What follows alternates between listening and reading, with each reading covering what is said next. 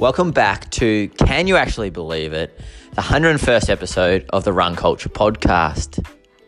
A few weeks ago, I had the absolute privilege to chat to one of South Australia's finest distance runners, Riley Cox. And over the recent weekend at the Sydney Track Classic, Riley finally broke 14 minutes for the 5,000 metres, a career goal of his, and as you'll hear in the interview, something that he's been trying to achieve for a very, very long time. So, a huge congrats to Riley.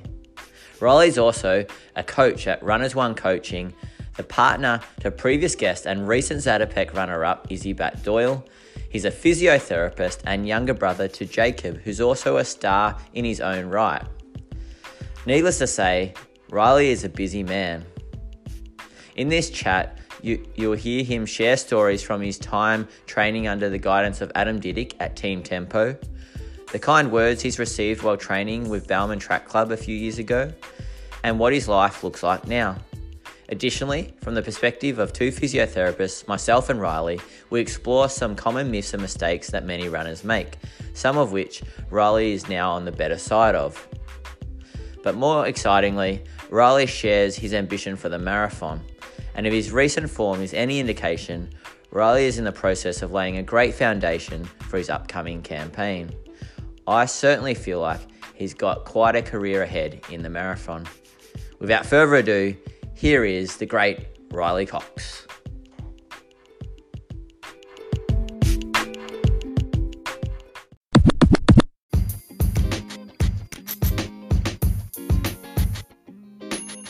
Run Culture podcast has always been a passion project. It was created to share stories and experiences, to educate runners, and to grow the sport.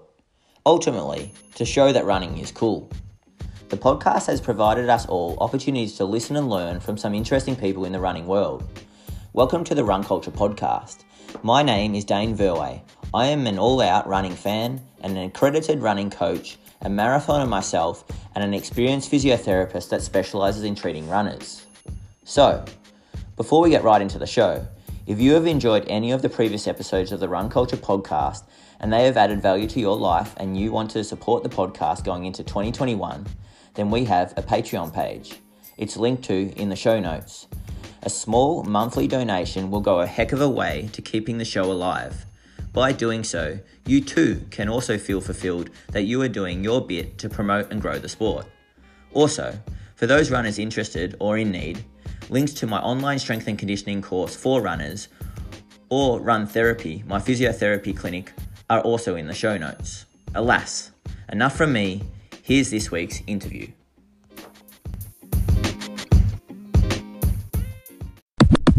So, is there a marathon on the horizon? Because, um, yeah, that's that's what um, I don't know. It looks like you've always been destined to be a marathoner. So, is that why the you, you did the longest long run ever?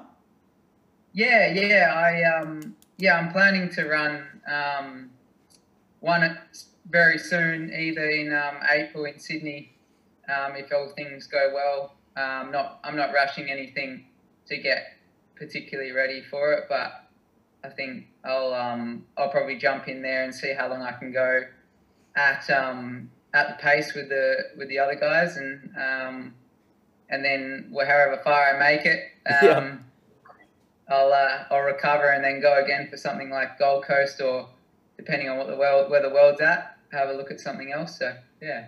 Yeah, that's exciting. How was Sunday?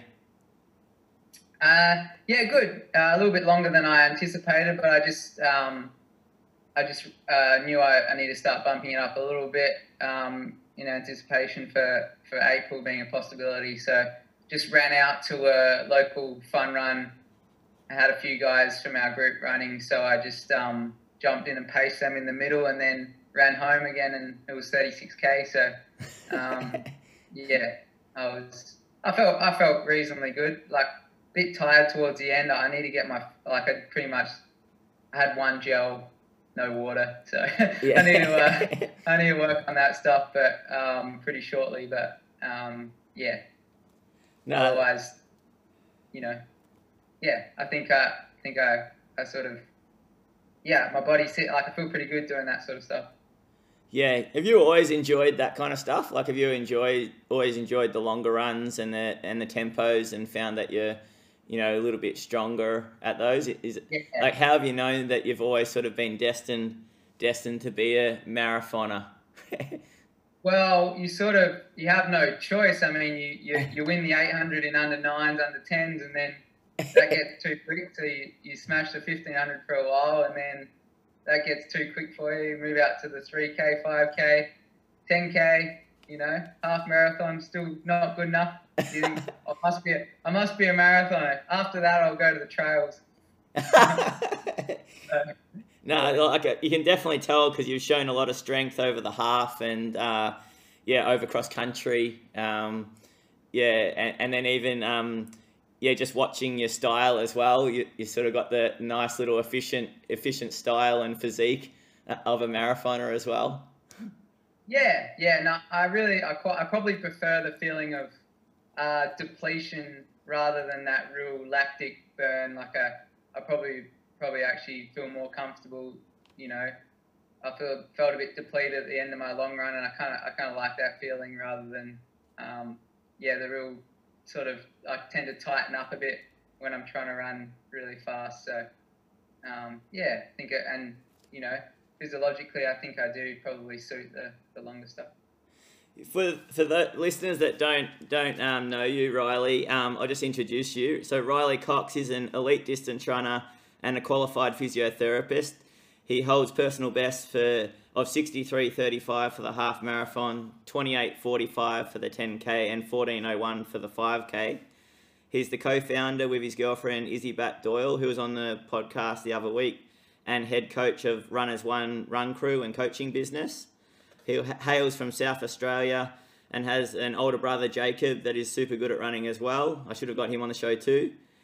And at just the young age of 25, uh, um, you seem to have been a permanent fixture on the running Australian running scene for a long time now. So, yeah, pretty rapt to have you on the show. Um, and just to, yeah, I suppose also hear about how it all started. Um, like I, I, sort of did a little bit of reading, and it sounded like you started as a bit of a footballer with your brother, and then um, was was coached um, at a young age by Toby Shearer, um, and you know uh, just just uh, did a little dabbled in running, and it's and seemed to be quite successful as a junior. Um, so how did it all start?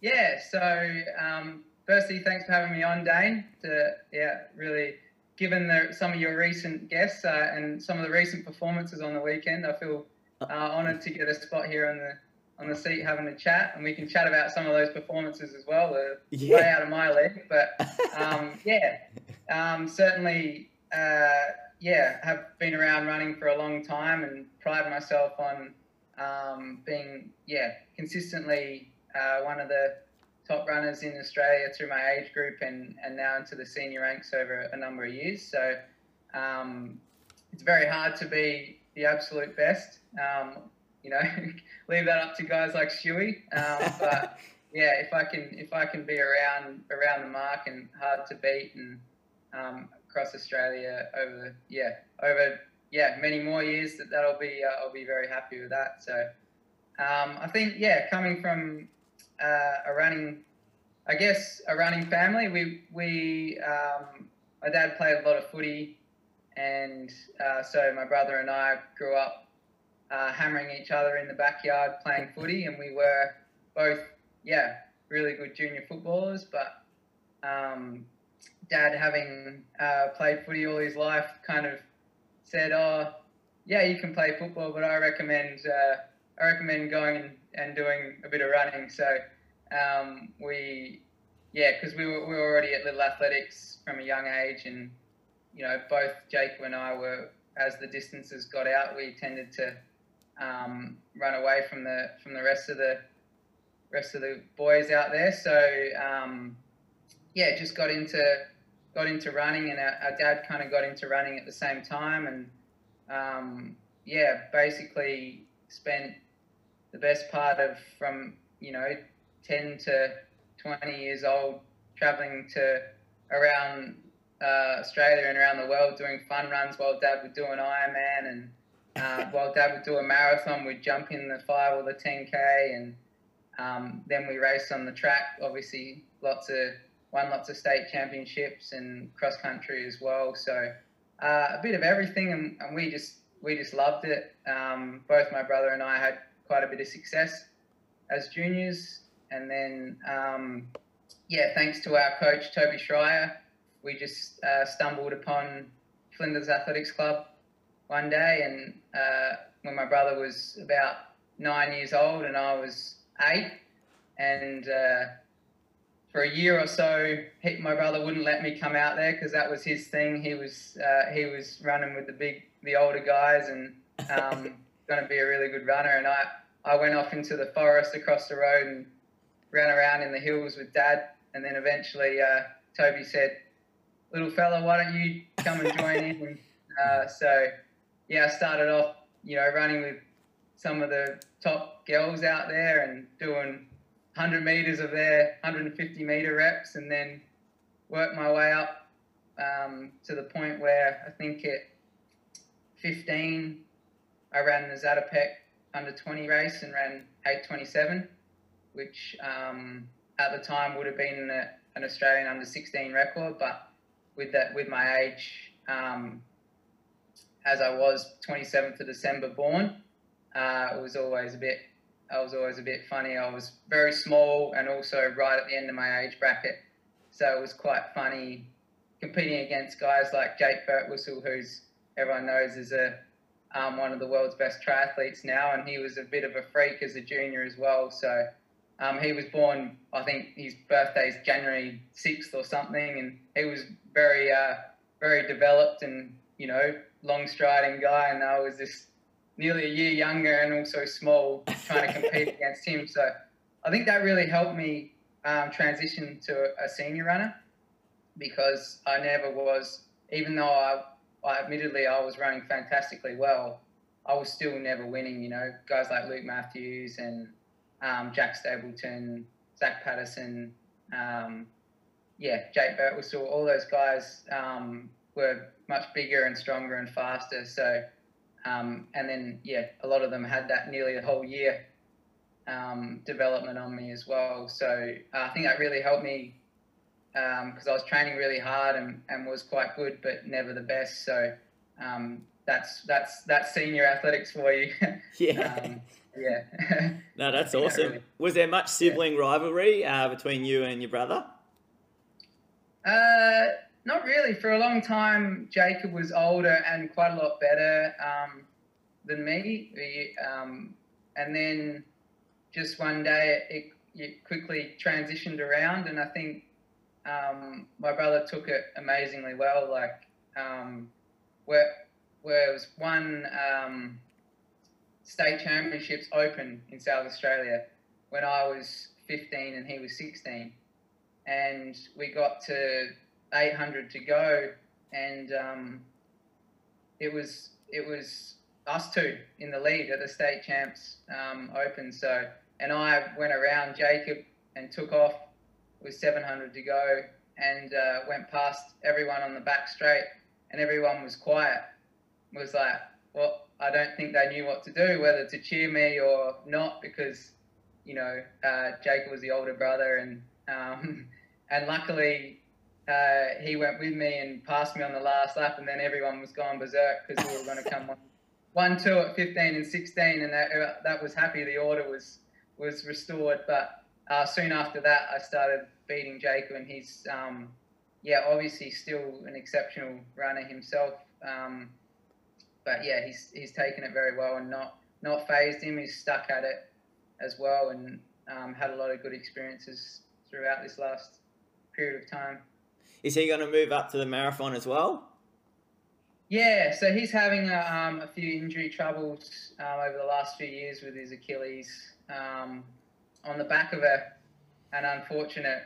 Um, so he was he was you know won the under twenty national steeplechase uh, title, and then um, actually ever since he's had a he got a wart on his big toe, and um, I think it's it really he was it was there for two years and he could hardly put any pressure through his big toe. So, and then on the back of that, he's got Achilles injuries and whatnot. So he's been a bit um, hampered right throughout quite a period of time now. So we're just um, trying to work through that stuff. He's still been able to run PBs and, and everything, but I think if he can get that right, he's got a lot lot left in, in him as well. So um, yeah, he'll he'll move up to the marathon with me, and we'll we'll make a good training duo. So yeah. you strike me as um, quite a fan of the sport. Um, yeah, what do you love about running, and um, yeah, what sort of gets you out the door, and um, yeah, why you're so passionate about it? Yeah, I I guess um, I do. You know, I love um, I love yeah, I just love everything about running. Um, like I said, I I'm fortunate enough to, um, whilst being a very good junior, I was also brought up within the running community rather than just going to nationals, state champs, etc. Like I was always around fun runs, um, Melbourne Marathon. I mean, we used to do go across for a family holiday to and run the Bells Bash every year at um, Janja. You know, we're always doing events like that and meeting people who weren't good runners, but they just loved running. And um, so I've always been around all levels of running. And I, I still, you know, obviously I get a, a, massive kick out of like I went over to America and trained with Bowerman Track Club for um, a couple of, you know, a, a, month or so there back in 2016, 17, I think it was, um, and things like that. But I've, I've just, uh, I think I've managed to spread myself across all aspects of running. So I have, you know, sometimes you go, you wake up and you go, far out, another 15 blokes who just run under 13 minutes for 5k. What the hell? Like, what am I doing? Why am I bothering? Yeah. But then, you know, you go out to a park run and everyone thinks you're an absolute freak show. Um, and you know you pass on they want all your wisdom and you pass on all your wisdom and they want to know everything and then you go out and get your ass kicked at Zatopek and like you just um, you know it's a good reality check and you know where you but it's good to um, incorporate all aspects of running I think and that way you can um, it really helps to stay motivated and, and really love the sport and there's so much benefits to running um, you know, my work as a physio probably ties in quite well. Um, the coaching that I'm now doing with the recreational runners, it's all different. It's completely different. Like going to Zatopek is completely different to going out to a recreational running training session. Um, but in the end, it's all running, and so it's all good, and I love it all. So um, yeah. Tell us about um, the transition from uh, yeah Team Tempo uh, um, and being coached by Adam Didyk. Um, uh, you sort of been with Team Tempo for a while, and then um, you know COVID hit last year, and um, your running coaching um, business really took off with Izzy, and um, and then now. what's your current setup? who's coaching you? Are you self-coached, or and yeah, you know, how, how is it currently working? Yeah, so um, yeah, basically now I just um, I do I coach the I set the sessions for our group runners one, um, which we have upwards of hundred runners now. So um, that's quite a big job in itself. And then I help um, I help look after Izzy. She's um, fortunate that uh, Nick Bideau's taken a bit of interest in in helping Izzy out. So we get um, advice on, on sessions to do there. We usually follow a lot of the track sessions that Melbourne Track Club are doing on a Tuesday. And then um, it's pretty simple. Other than that, uh, do a threshold session on Friday, um, and then a long run on Sunday, and then fill in the gaps in between. So I help um, Izzy with that, and just real focus on staying consistent and not um, not overstraining in any one session. Um, and then yeah, same with myself. I just, um, you know, I, I'm, I like the flexibility now. Like if I if I don't feel very good, I'll just pace easy through the session. Um, I do quite a lot of running within the when I'm coaching. Like I'll run around and cheer people on, so it helps me clock up the Ks and get a bit of fatigue in the legs or mileage in the legs before I start my session. um, I usually yeah jump in and do those track sessions that Nick sets for Izzy as well, and then um, keep an eye on her, make sure she's not overdoing it, and then um, yeah we'll we'll go out and do a threshold based session on uh, a Friday, which is not there's not I mean there are lots of variations, but they're all hitting the same thing. Um, so yeah, it's just about gradually progressing that each week. And then, um, yeah, given the marathon, also looking at extending the long runs out. So I, I look after that, and we do. I chat to anyone who, who will listen to me, and anyone who wants to give me advice. I'll I'll have a chat to. And um, Grenville Wood here in SA, I've been chatting to him a bit recently, and he's been passing on his wisdom. He's a 212 marathoner, and um, yeah, just loves having a chat about the sport. So I'm really enjoying um, getting different perspectives on it and then piecing it together and finding out what works for me and what works in with my lifestyle and Izzy as well. So um, yeah, so we get we get people jumping in and out of our sessions, tagging along, and yeah, it's um, I think we're both we're both having really good fun with it. Nice. Um, sounds like a good change. And um, what are you doing um, differently now? Is it more, um, I guess, you're tailoring your training towards the marathon and then also having a bit more flexibility um, with your structure, um, with your training sessions? Um, so sometimes training with Izzy if you're feeling tired or, um, yeah, what are you doing differently now, now with your training? Yeah, I, I don't, yeah, I think biggest thing for me is running the sessions at, um, at the appropriate intensity for me and how I feel on the day because I'm doing a lot of it um, by myself, um, able to just yeah adjust accordingly and probably doing longer track sessions, uh, more continuous, um, and yeah, not not straining myself to run faster than I can run, but rather uh, running the pace that, that you know is comfortably hard and just trying to ever so slightly nudge that down because I'm, I'm fortunate that I am so I'm pretty good aerobically that whatever I can run for whatever I can run by 800 reps, I'm pretty confident I can run for 10k.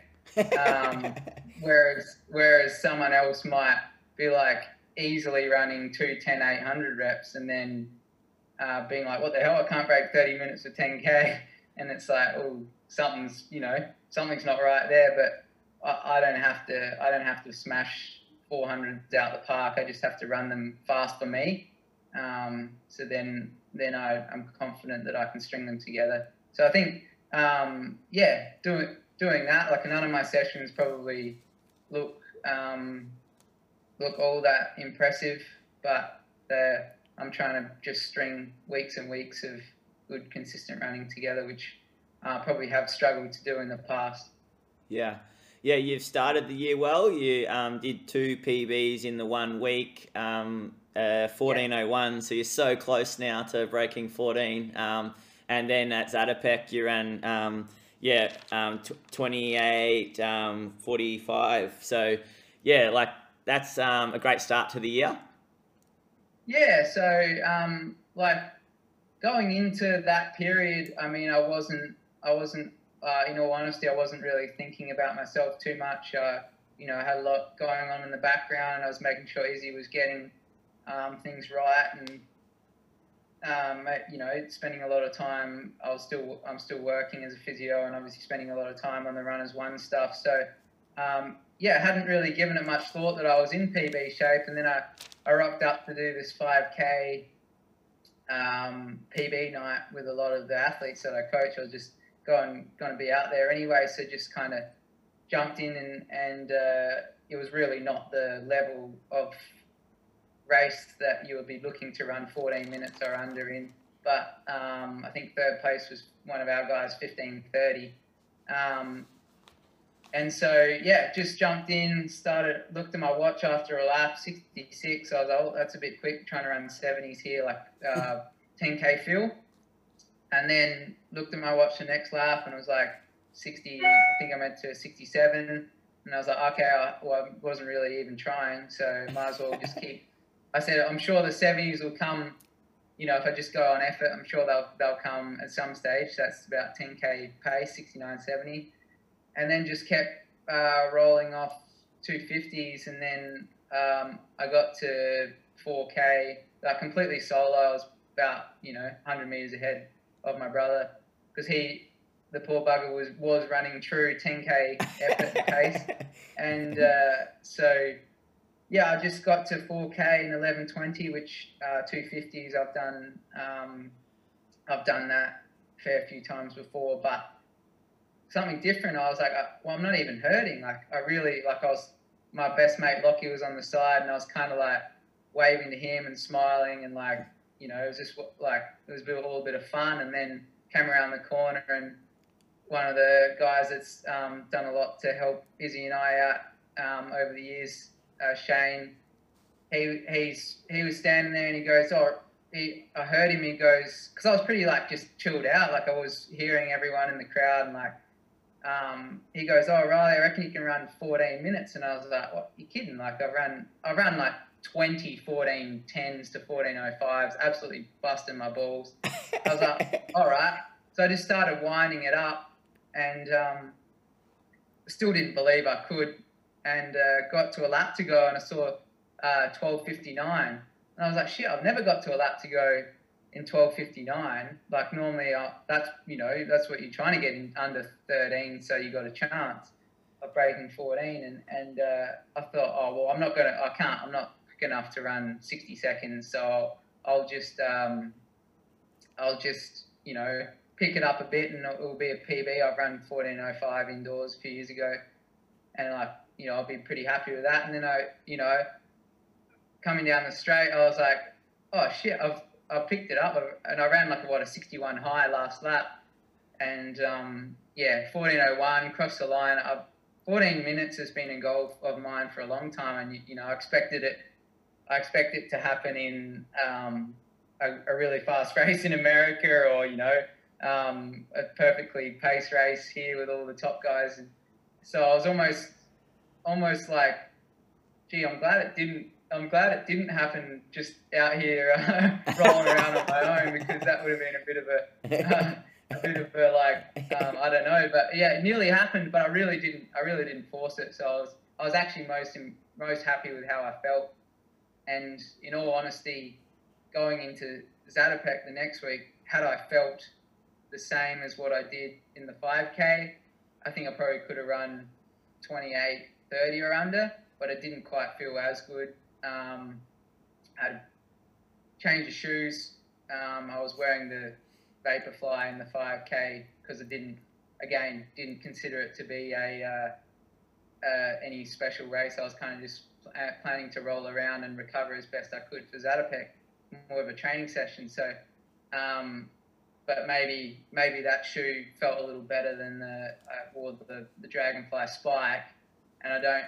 Whilst I, I was really happy with my Zatopek run, I think um, I didn't quite feel as good as I did in the five. So um, I was very happy that I was one second under my PB rather than running 10k and then finishing one second over your PB because that would be. Um, whilst I'll be happy with the, another solid time to reinforce that I can run 28:45, but I think it's just nice to, to take a second off rather than rather than the other. So no, yeah. it's funny. It's it's so funny to hear. Like you hear that so many times um, in running, where you know you run some of your best performances when you're you're not putting that pressure on yourself, and you're more going out there because I don't know you you're doing it for someone else, or your thoughts are with someone else, and and then suddenly because um, you haven't sort of uh, overthought it or or drained yourself with so much energy, or you know what it's it's mysterious sometimes. I don't know why, but sometimes yeah, some of those best runs um, happen when you're least expecting it.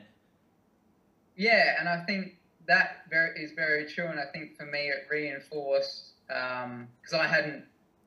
One thing I hadn't done is I don't think I'd even run a, a lap under seventy seconds in training. So I think it reinforced to me that um, not straining and just for me because of the runner type of runner I am I'm not. I can't just explode into. I'm not really explosive. I'm. I just need to run. You know, pretty even and work it down and, and run within within my uh, capabilities and, and just gradually work that down. So I think it reinforced to me that um, what I'm doing in training is, um, you know, by not by not trying to run 66s, 65s in training, but actually running 70s and getting a hell of a lot of volume done, um, appears that you know once I get on freshen up on the track, um, you know, it's there. So now, now the goal for me is to make those 70s in training 68 so that I can run 66s in the race and Yeah. feel comfortable. So, I mean, that's everyone's goal, but you know, it's um, it's pretty simple consistency and just nudge it down ever so slightly, and then I'm still no good, but I'll be ha- I'll be happy with myself. It is interesting your differential between your 5k and your 10k. Um, yeah, the fact that you can string together, um, yeah, two 14 20s uh, in a row, and then um, you, you still haven't cracked 14. Um, yeah, it's it, like um, like I, I would have thought like a lot of people with a 28, um, yeah, 40 to their name probably probably have a sub sub 14 5k to their name. Yeah, well, I don't. It's been a long time since I've I've never really, yeah, for a, a long time targeted 5k. Like I ran it around one last year, I think. You know, a couple of weeks after a half, and um, not really targeting training. Like I I probably put spikes on three times in the last four years, Yeah. um, just in races. So it's not it's not something I've targeted. But in in all honesty, it bugs me that I haven't broken 14 because I think. Um, again, it's just a little bit of a as a dist even as a marathon runner, it's just nice. It'll be nice to be able to say, oh yeah, I've run thirteen something five k, um, and I think that you know once I can't break twenty eight until I can break fourteen. So um, not you know, um, I, I when I ran twenty eight forty six um, in America in twenty nineteen, I think. Um, a couple weeks before, I ran a flat out 1408, and uh, and then I was like, when and I was like went through in 1420, and I was like, oh my god, what the hell? This feels easy. What what? The, why can't I? Uh, why can't I? I you know run faster over 5k? But you also, um, yeah, it's interesting. Ch- you know, chatting to someone like Grenville Wood, he got quite a lot of testing done through his career and he'll say things like, he, his, uh, I'm not exact, I'm not exactly sure on the times, but basically his lactate threshold one and lactate threshold two were about four seconds apart. So you could run a marathon at like, you know, 308s or something, and and he would start going lactic anytime he went under 304s or 303s or something, you know. So Yeah. there's that pretty small window there, and maybe I'm maybe I'm similar in that sense. So um, I haven't had I've had a bit of testing done, but um, not a lot. So um, you know maybe I and that I sort of shows in training too. I feel really comfortable, and then all of a sudden you dip me into that like you know under 255s, and it starts getting uncomfortable pretty quick. So.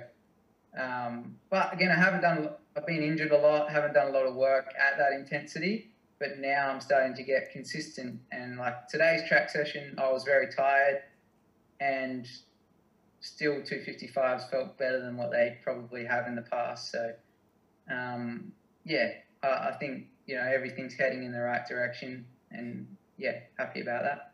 Nice. But even just listening to all that, it's so good for everyone to hear because it shows how individual everyone is and how, you know, what, you know, some, some training for one person might work really well. And, but then um, you're sort of working out over the years, um, yeah, the stuff that sort of suits you and what in um, suits your plumbing. Um, like you, you um, mentioned before that you've worn spikes probably four times in the last four years. Um, uh, you've had a few injuries, um, uh, but then lately you've had a bit more consistency. Um, what what have um, some of the injuries um, when you sort of reflect on all your injuries? What what what do you reckon a lot of them were attributed to?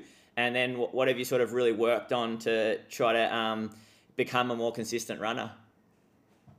Yeah, so basically, uh, I can tell you they're all load related.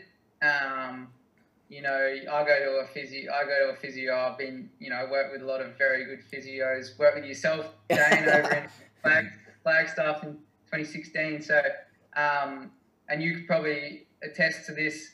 You go and, and test me, test my um, flexibility, test my strength, test everything. Oh, it's actually pretty good. We're nitpicking.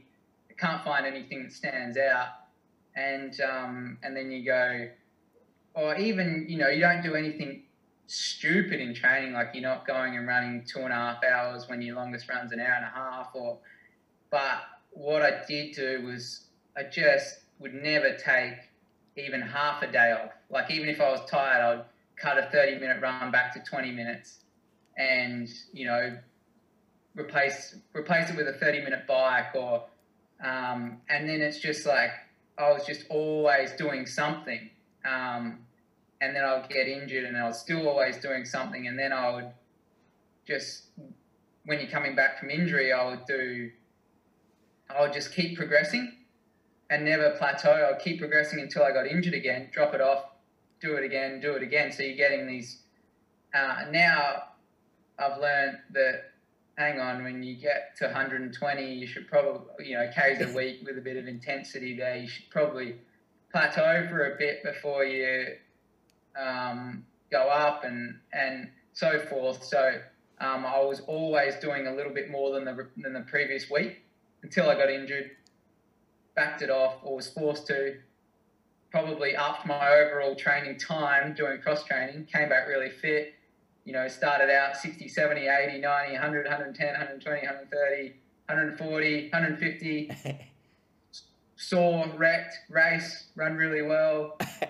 Great break, and do the same again. So um, that was my cycle for a good six or seven years. And, um, you know, it was, um, looking back on it, it was, you know, I still got better every time I came back from injury. Like I got fitter during cross training. And so I wasn't learning my lesson as well as I should have because um, it really took and, until it took me um, sitting on the sidelines, uh, you know, one day I just was like, you know what? I'm always trying to be the best, but half the time, this is where the best is sitting on the sidelines, injured or sick, because they're always trying, you know, not you know, I rather, you know, even you look at someone like Zatopek this year, as phenomenal as Brett is, if Stewie wasn't in, if Stewie didn't have a niggle or whatever was wrong with Stewie, Brett doesn't win.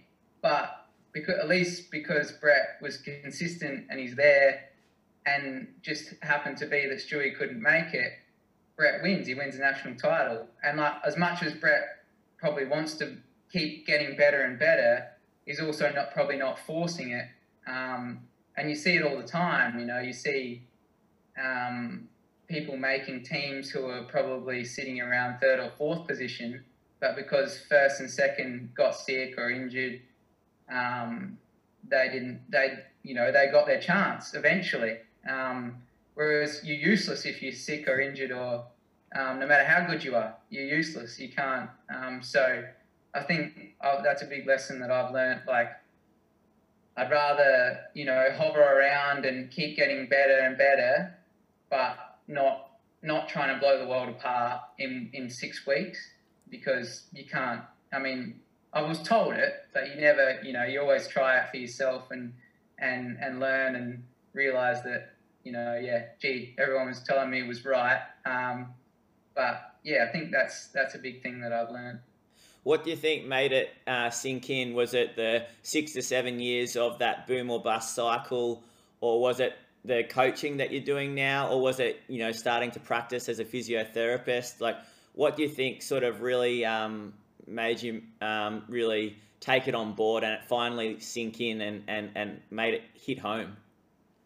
Yeah, in all honesty, I think probably the coaching that I'm doing now um, has a big a big impact, and um, also um, being there for Izzy and my brother and um, you know, that's really important to me. And um, if I'm always getting injured and, and not being able to run around and jog around when I'm coaching and just do day to day things in, because I'm quite involved in running in general. I can't inspire the people around me if I'm always injured.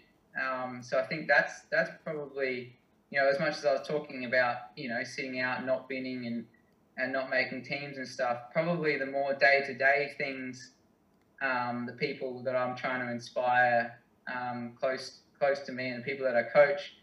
Um, now I'm like, gee, why don't you just have a day off now? So then you can then you don't have to spend the next six weeks, uh, you know, hobbling around and and not being able to inspire the people around you because you're injured.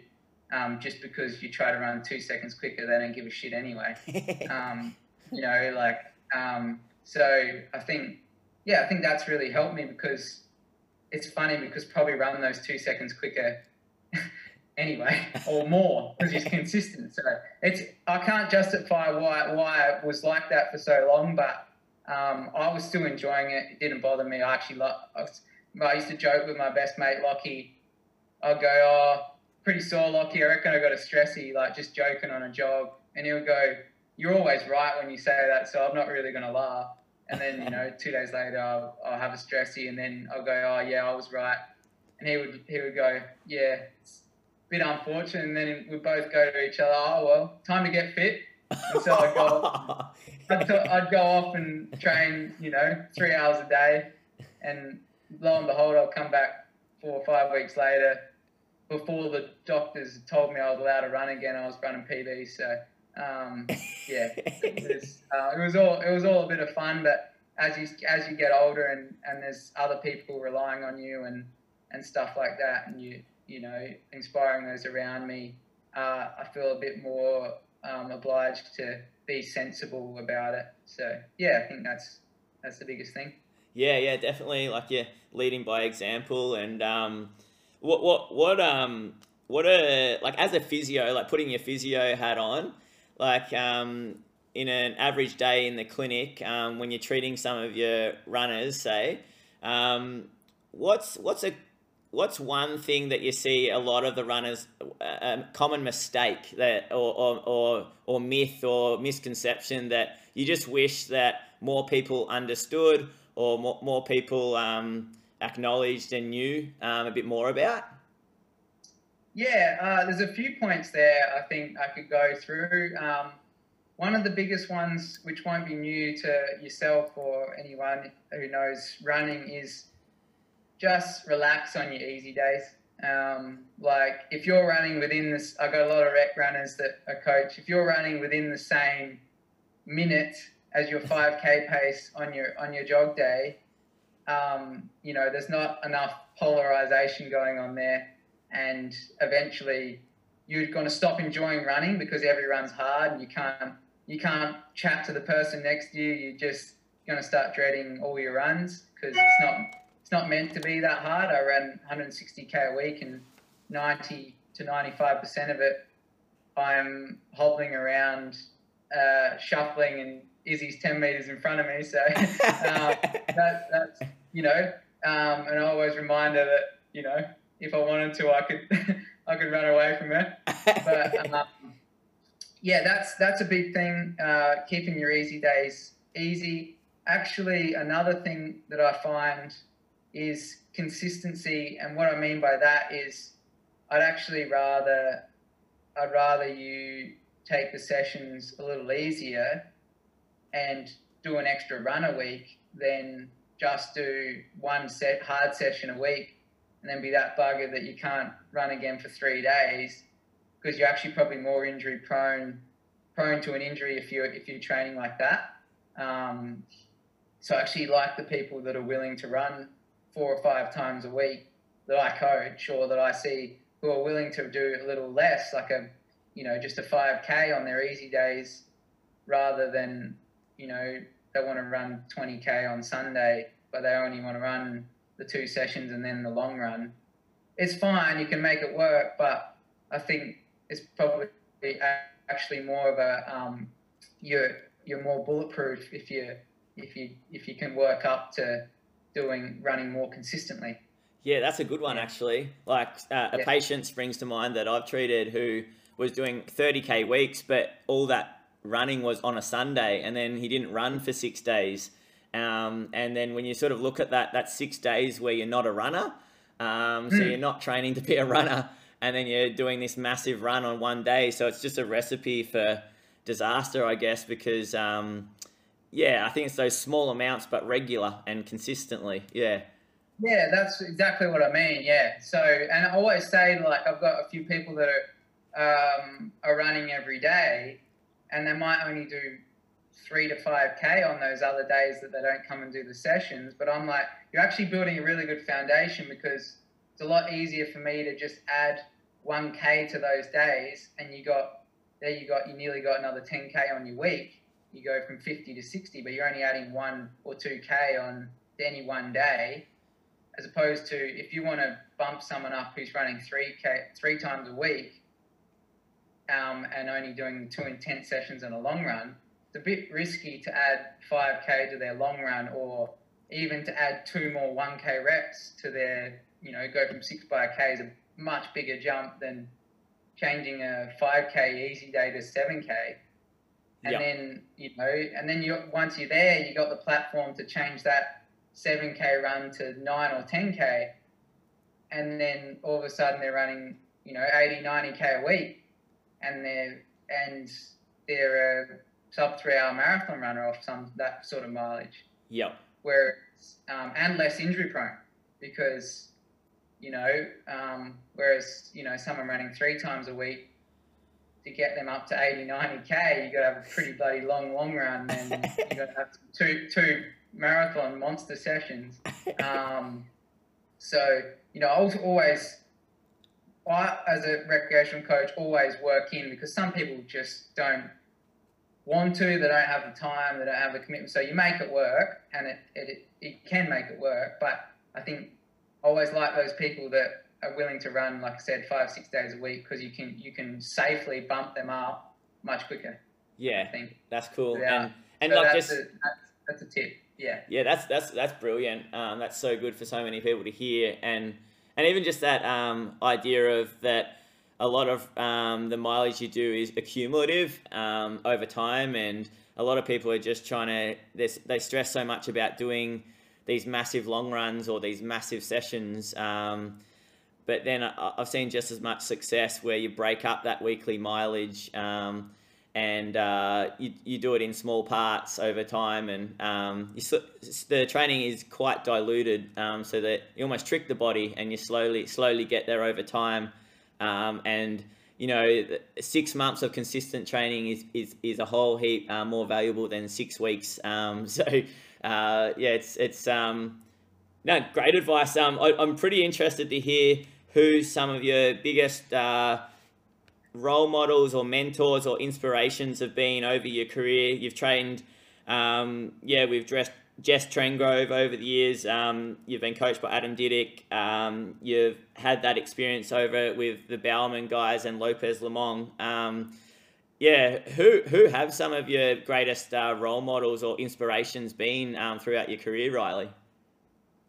Yeah, I, I got asked this question the other day actually, and it's it's interesting because I think a lot of um, a lot of my role models are not people that that you would know, or they're they're just everyday people that I've had um, the privilege of um, learning from and, and listening to because um, you know that they might be successful in business or or and they're also a runner and that's how we interact and they give me tips on on how to balance life and really really smart people that um, that have got you know lots of things going on and they're balancing it really well so um, I won't name names but I've got a lot of role models in that in that sense that um, I really enjoy chatting to about that sort of thing and um, yeah they might have a bit more of a um, realistic grasp on, on some things in that sense. Um, just taking a backward step from the real elite side of,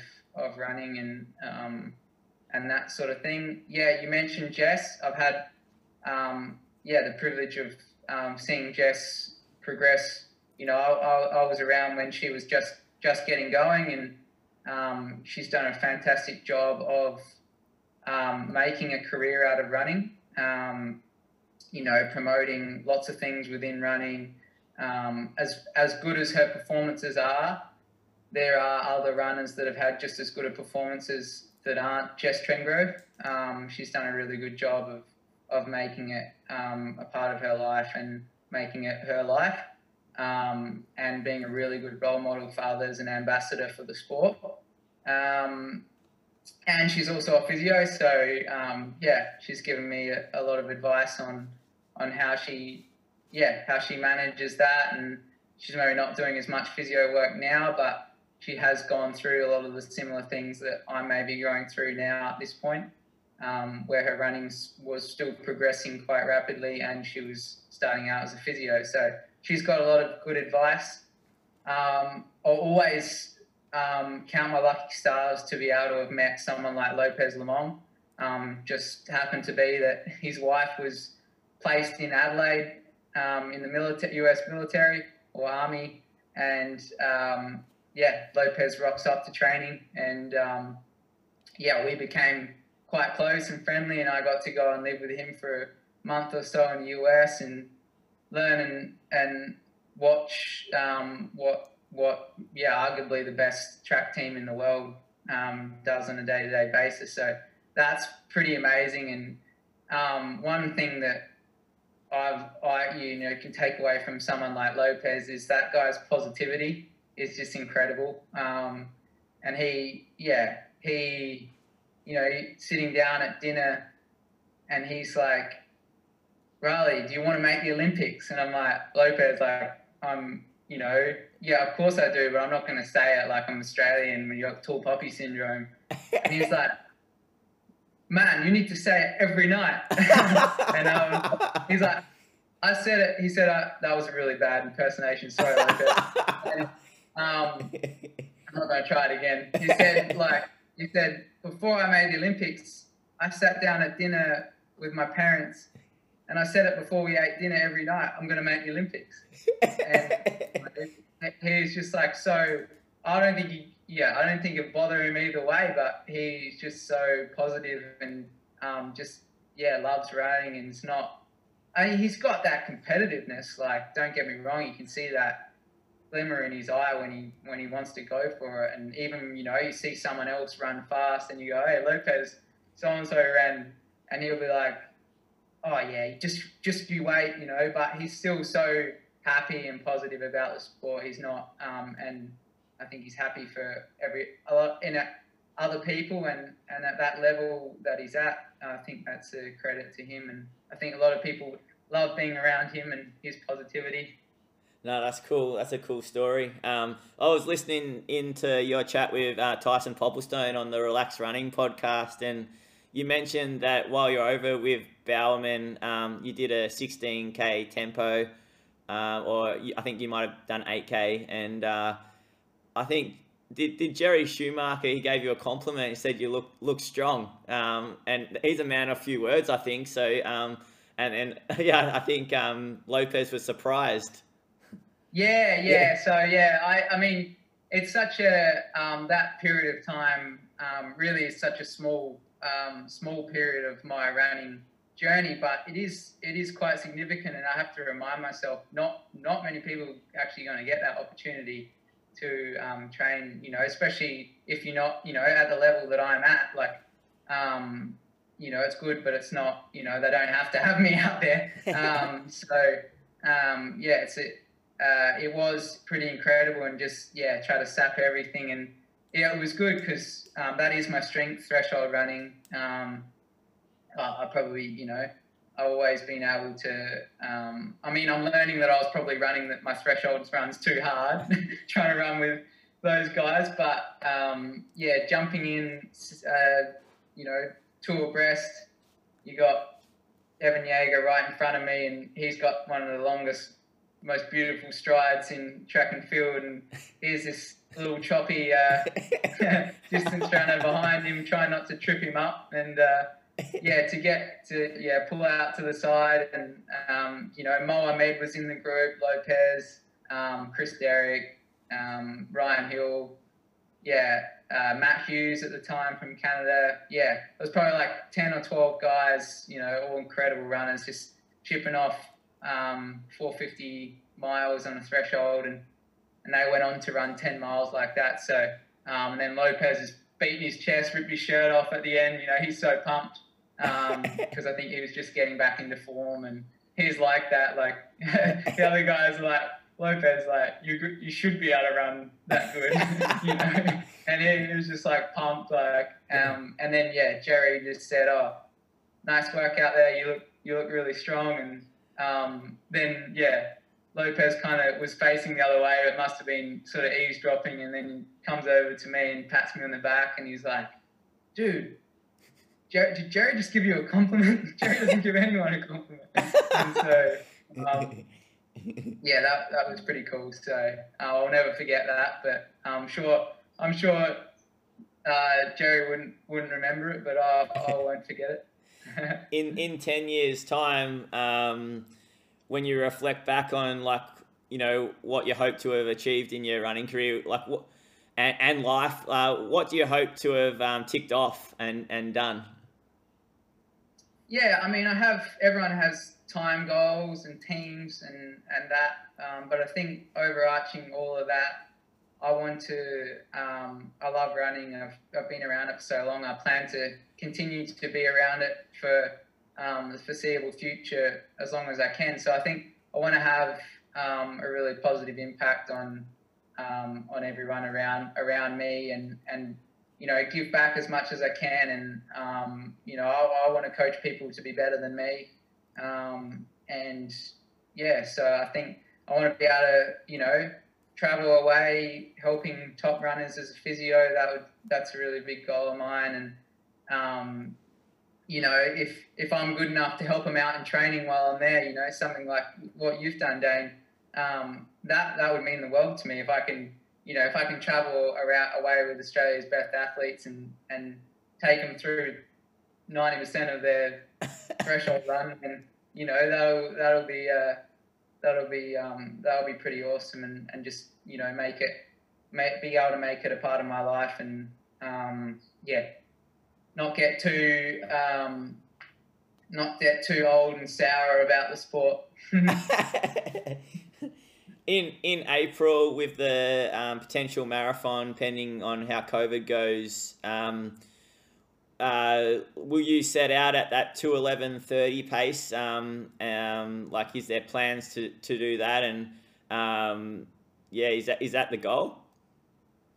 Well, put it this way: I don't have anyone or no one's bothered to tell me it's a stupid idea yet. So um, I think, well, looking at it, I think it's a really good opportunity. Like, I don't. There's no other reason to run that particular marathon unless you are going to go at that pace, really.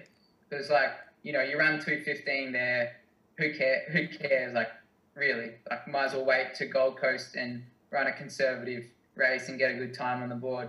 So, yeah, I mean, I'm not rushing my training to be a 211 guy by April.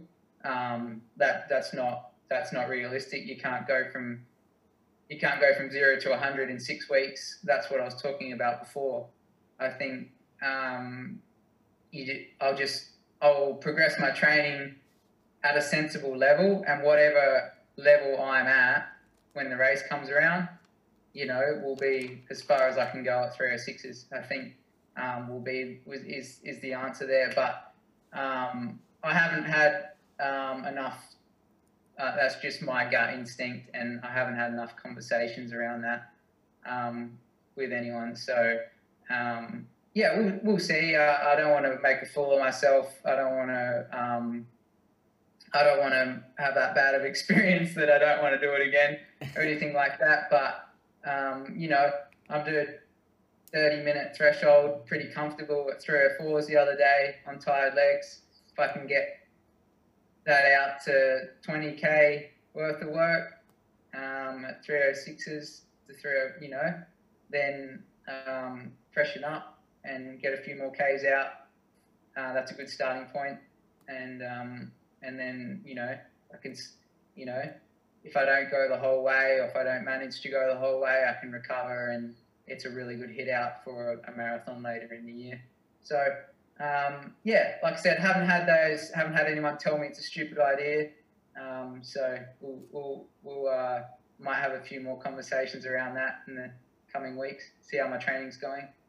Nice, nice. And how how is it? Um, uh, yeah, being yeah boyfriend and coach to Izzy. Um, like I asked um, Izzy, and she she said, said it works pretty well. Um, yeah, uh, and it's pretty pretty. You must be um, loving just seeing how well she's going, and um, that must be inspiring in itself too.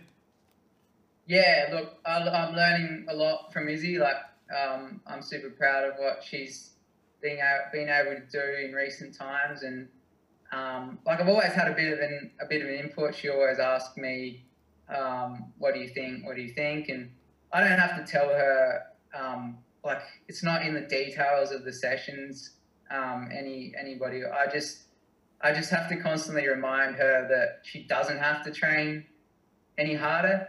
Yeah, it's just a, like really that's that's that's what I do. I just I just say, hey, Izzy, like, um, you know, you're tired or you know you she's so, she's so positive all the time and like is like I feel great I feel great I feel great and it's like Izzy I know better like I can tell you're a little tired like I know what you've done like this is like the 10th week in a row of like really good training like you don't have to if you don't feel like hitting the times today like pull it back a second or two and just you know enjoy yourself. Um, so really, yeah, I just I just try and help her stay consistent and um, and you know last Friday we did she did six by a mile like broken threshold, and you know I I, I set her three twenty pace. I come back after the because I'm doing the session at the same time. So you know how did you go? And she said, oh, half of them were under five, and I said I didn't, you know, I just said, uh, okay, how did you feel? weeks training? And she said, no, not really. And I said, well, that's right then. um, you know, but it's, it's, I said, well, you know, it's, you know, just acknowledge that tomorrow. Um, you know, it's, it's just, yeah, just trying to keep her consistent because there's no, there's no, um, I don't have to tell her, her to push harder or you know switch on or focus like it's always I'm constantly saying don't strain don't don't overdo it um, yeah. You know you, are there you just have to edge it down ever so slightly um, and the top you know the that'll happen um, yeah. you know as long as you stay consistent so yeah it, it works really well um, obviously we spend a lot of time together because a lot of the stuff we do is is together but we've um, accepted that, and that's the way we, we want to go about it. So, um, yeah, I probably probably should take her on a date sometime this year, but we haven't. our dates are usually down here in the office uh, working on spreadsheets. So, um, but yeah, I might might have to take her out to to say well done on on Zatopek at some stage. and, uh, but um, that's she knows I'm very proud of her, and yeah, it's been, it's been been a lot of fun, and we just try to have fun really, because um, it is it is quite serious um, at the, at that level. So um, just you know, and it's such it's physically and mentally taxing. So have fun, don't strain. that's awesome, mate, and I think that's a good point to wrap up the podcast. Um, just one one last question. Um, uh, with um, the state of Australian middle distance and distance running um, over the weekend. Um, yeah, Ollie Hoare and Charlie Hunter, and some of the results that are coming out of the US are pretty amazing, aren't they?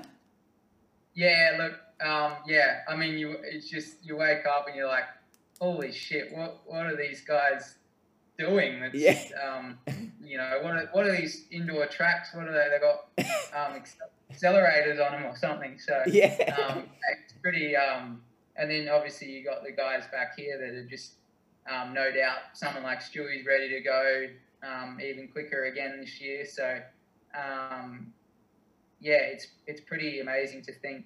Um, yeah, Pat Tiernan's running, you know, one minute, he's cruising a 62 minute half, and then he's running a 356 mile, and um, you know, after breaking the Australian 10k record, and yeah, Morgan McDonald is another one in, who's, you know, he's talking about breaking 13 minutes this year, and yeah, uh, I think you know, yeah, I wouldn't put it past him. Um, Ollie Hoare's running a 5k um, in a couple of weeks or next week, and um, another one, Jordan Gusman, who's coming back, and he'll put himself in the mix. And there's so many um, guys, and I think, like I was saying before, um, it may not be the person that's running the amazing times this weekend that makes the team because um, they may get cooked, injured.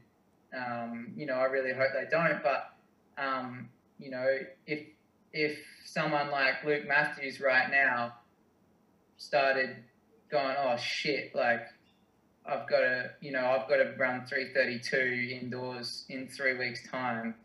Like it's not going to work. So, um, you know, he might just get ready right, right in time. I'm sure that's his plan. And yeah, And he might not even have to run 332 because the other guys might be tired by then. Yep. Um, you know, other guys like Ryan Gregson, he knows what he's doing. He's um, so I think 1500 and a mile, like really exciting to watch what unfolds and um, maybe even see some of those guys, you know, take a chance at the at the 1500 at the 5k and, and others go down to the 800 and yeah they're all um, yeah who, who knows now what, what charlie hunter's going to do like yeah all these, like when the way he ran that he's running like two records in two days yeah um, um, I always knew that guy was super talented. I don't think he really trained that hard and still running like winning Australian junior titles. And so, um, same thing, like I've known Pat Tiernan for since he was 12, 13 years old, and um, he raced against Jacob. And um, I think I remember um, when Pat passed out at national cross country and in Brisbane and he was leading, and uh, Jacob came second that day, and uh, in the end he was coming third behind Pat, and it's like Pat was eating a packet of chips like half an hour before the start, and it was like a hot day, like salt, salt and vinegar chips, and then he goes out and it's like, and you know that, and uh, I think he was probably he was, I think he was running around the block for training, um, and doing like doing some like cruisy 1k reps once a week and and still was the best. So they're the people that you're looking at um, and you're going, hey, he's he's gonna run he's gonna run uh, you know he's gonna be able to run an Australian record one day. I mean, I did, you don't predict that, but um, they either go they either don't go on with the sport because they're not really that interested. They just happen to be good, or they've just really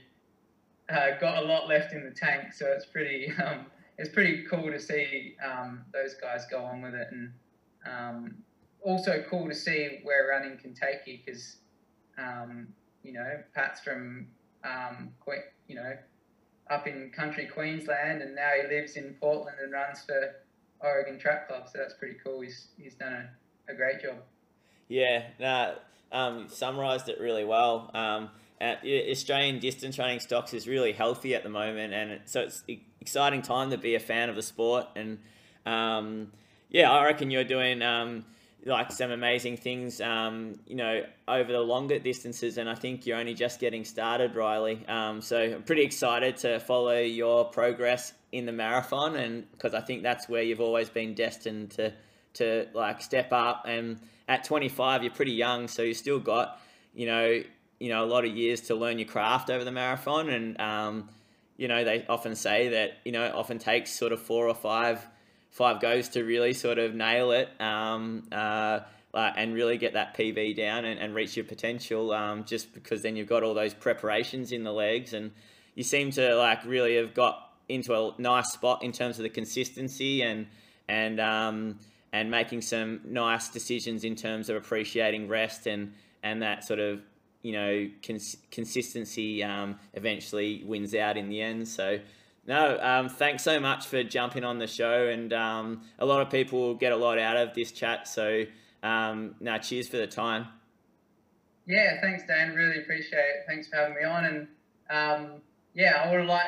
I know it's a podcast is about me, but I would like to. Uh, maybe we can once we get off air, we can have a bit more chat about how you're going. Uh, yeah. Thanks, mate. All right. Cool. You know, man. You know, man. You know, man.